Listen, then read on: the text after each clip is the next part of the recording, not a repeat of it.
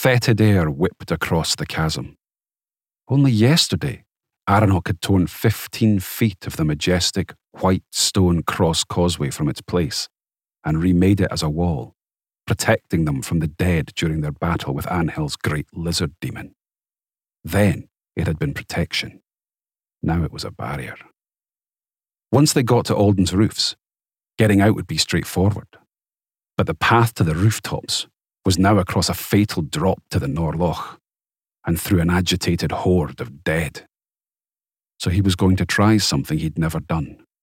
Use his wall spell to make a second bridge, connecting them directly from the North Cross Causeway to the nearest buildings on land, bypassing the dead completely.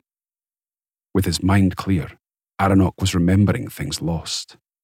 If he focused completely on the earth, pictured what he wanted, it should run the path they needed. But if he tore too much from the depths of the loch, he'd unsettle the foundations of the cross causeway and dump them all in the freezing water. A hand on his shoulder. Aranok, I've seen you do 100 miraculous things. This is just another one. Mynagogh was almost unrecognizable. The king had shaved his striking black hair and beard and wore a simple set of black leathers. In contrast, Samali appeared hewn from marble, the rock upon which Eden could rely. Maybe the greatest warrior he'd ever seen, but for the man who'd raised her, or the woman beside her. Alandria, his own rock. It had been awkward since they discovered Jeneas' trick, convincing them they were lovers. Instinct said she was angry with him, but they had no time for the kind of discussion she might want, might need. Hopefully that storm would blow itself out, given time. This was their army. The four of them carried the truth that would restore Eden.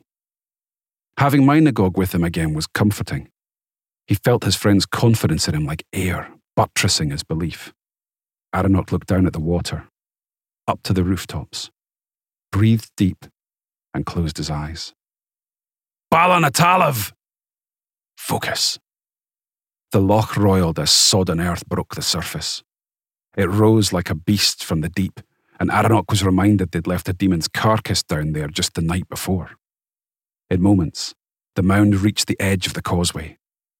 Now it had to stop going up and go out. Another deep breath and he watched as it extended, mud and rocks surfacing in a rough line toward the shore. His mind was barely clinging to the magic. At any moment, it felt as though he'd lose his fragile focus and the bridge would collapse back into the water. The ground shifted beneath Aranok, and a shock of pain stabbed as he dropped to a knee. Someone caught his arm. He couldn't look up, couldn't look away. The bridge crashed through the sea wall and he was no longer pulling up Lochbed but stone and cobbles of Alden Street. Almost there. Aranok! He was yanked back as his makeshift barrier against the dead came crashing back through its old position, taking several feet of the causeway's edge with it. He landed against someone, confused, unfocused, out of control. Another rumble. A festering avalanche of dead poured into the loch as the other side of the cross causeway crumbled. Fuck! Move! Alandria pulled Aranok to his feet as their side of the causeway shifted and lurched to the east, away from the new bridge. Go! Go! Aranok gestured urgently to the others. The new bridge was only about 8 feet wide and they slowed as they reached it. The earth was slick with seaweed.